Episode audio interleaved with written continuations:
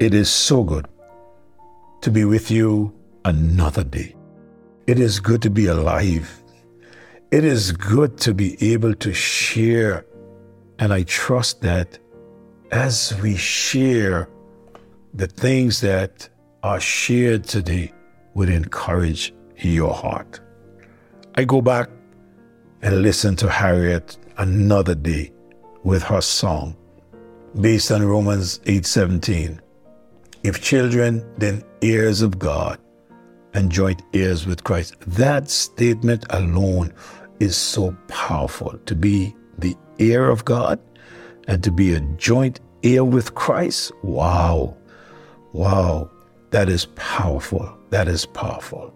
Harriet wrote the song entitled A Child of the King. And Harriet, Harriet will not hear my voice, but I agree with Harriet that I am a child of the King.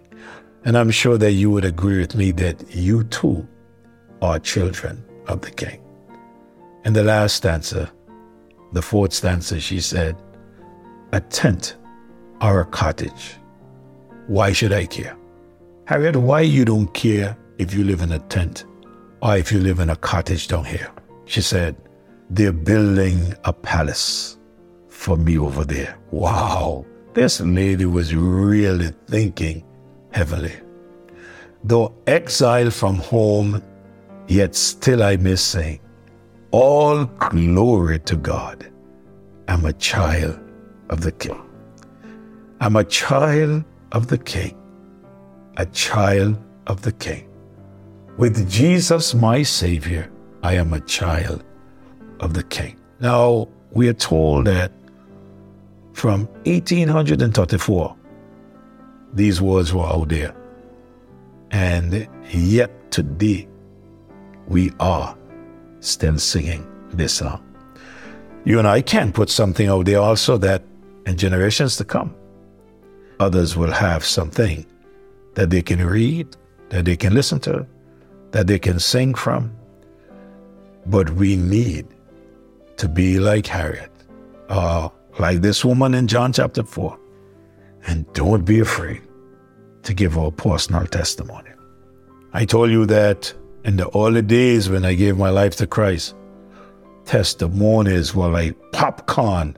It was a joke when you would give your testimony, you call somebody else, and then when that person done, they call somebody else. It was fun. But these days, it is said that, you know, when you ask for testimonies, it's like being at the dentist's office. It's like pulling teeth. People are not enthusiastic anymore about giving their testimony. So I'm encouraging each and every one of us to don't be afraid to give our testimony. If you notice at church, when you call for testimony time, it's the same few people the same few people. And sometimes you can almost tell some of the things that will be said because it's the same people telling you this story. You younger Christians, don't be afraid to tell others about the love of God. So this matter of a personal testimony, why, why, why, why should we do this? Because it is powerful. It is one of the best soul winning tools that you can put your hand on. But one may ask, do you have any reason for a personal testimony? Why should one testify of what the Lord has done for him or her? Or why should we testify about what the Lord has done for us? You see, to come in contact with one who will forgive all debt. Just think of that. You had a debt, a debt you could not pay. You came in contact with someone who paid the debt for you. Now, surely after you have been forgiven of that debt, you will like others to be forgiven also. Now, think of a, a loan paid by someone on your behalf. That is exactly what happened to this woman at this well. Not too long ago, uh, a couple of years back, we had a, our last hurricane. And in our last hurricane, we here on the island, hmm, we really got a good licking by this hurricane. Nobody could go and laugh at anybody. And the needs were great, and people came in from overseas and they brought stuff as to help us here on the island. And uh, they would go at certain areas. I remember several times they would come at the church and they would they would leave stuff here at the church.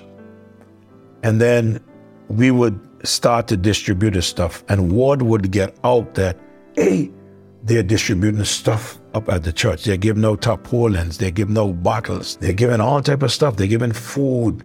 And those who got it first will run and will tell others, and they will just come. You will see people coming, coming. There are some people that would even try to fool you. They'll go home, change their clothes, and come back for a second portion. Uh, some of those get caught. But what am I trying to say? Something good was done here and other places, and they shared it that something was happening, and they shared it with the people. Well, there's something good happening, and there's something good that has happened in my life. And that good thing may have also happened in your life when you met Jesus and He saved you. Our responsibility is to go and tell others. In John chapter 4, verse number 26 to 28, Jesus said unto her, I speak unto thee as he. And upon this came his disciples, and marveled that he talked with the woman. Yet no man said, What seekest thou? Or why talkest thou with her? But notice what happened. This woman, after she understood this all, after she accepted Jesus Christ to be prophet, Messiah, and Savior, the Bible said something. The woman left her water pots. Now, what water pots were they? These water pots were the containers that she brought to the well to get her water. She came to the well to get water. But when she came to the well, she got something much more important than water, and she left her water pots. She left her water pots and did what? And went her way into the city and said to the men, Wow. She was so excited that she met the Messiah, and she knew that the men in the city did not meet with this Messiah, and she wanted them to meet with the Messiah, and she left everything that she was doing and went and found the man.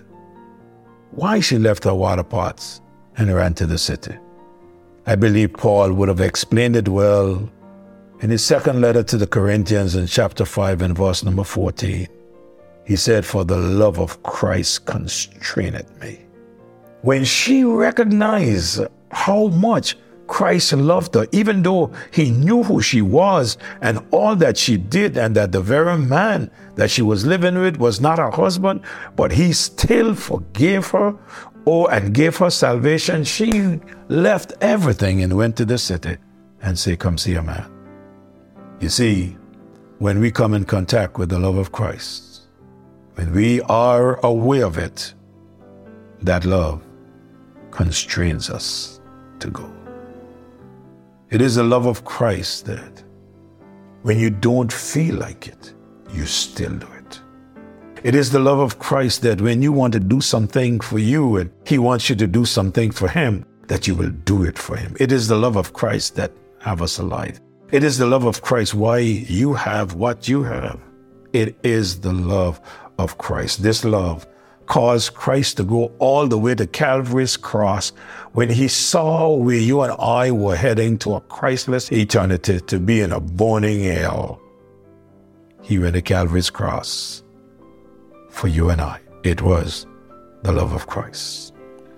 Let me close for today with this portion of scripture found in 2 Kings, chapter 7 and verse 9. The Bible said, Then they said one to another, we do not well. This day is the day of good tidings, and we hold our peace. If we tarry till the morning light, some mischief will come upon us. Now, therefore, come, that we may go and tell the king's household. God has given us a command that we must go into all the world and preach the gospel. But our world starts right where we are. We can start that by just giving our personal testimony of what Jesus Christ did for us. Would you join me in telling people about the Lord? A wonderful Savior is Jesus, my Lord. Oh, I once was an outcast, a stranger on earth, a sinner by choice, and an alien by birth. But I've been adopted, my name written down, and heir to a mansion, a robe, and a crown. I am a child of the King. Father, thank you so much for adopting us into your family. Thank you so much, dear God, that you paid the price for us, that you have freed us of this debt that we could not pay for ourselves. Thank you so much that you are coming for us, and one day we'll be with you forever and ever. Now you have your way in our lives as we share Jesus. In Jesus' name I pray. Amen. Thank you so much for all that you have done and what you're doing in sharing this devotion. Do have a great day.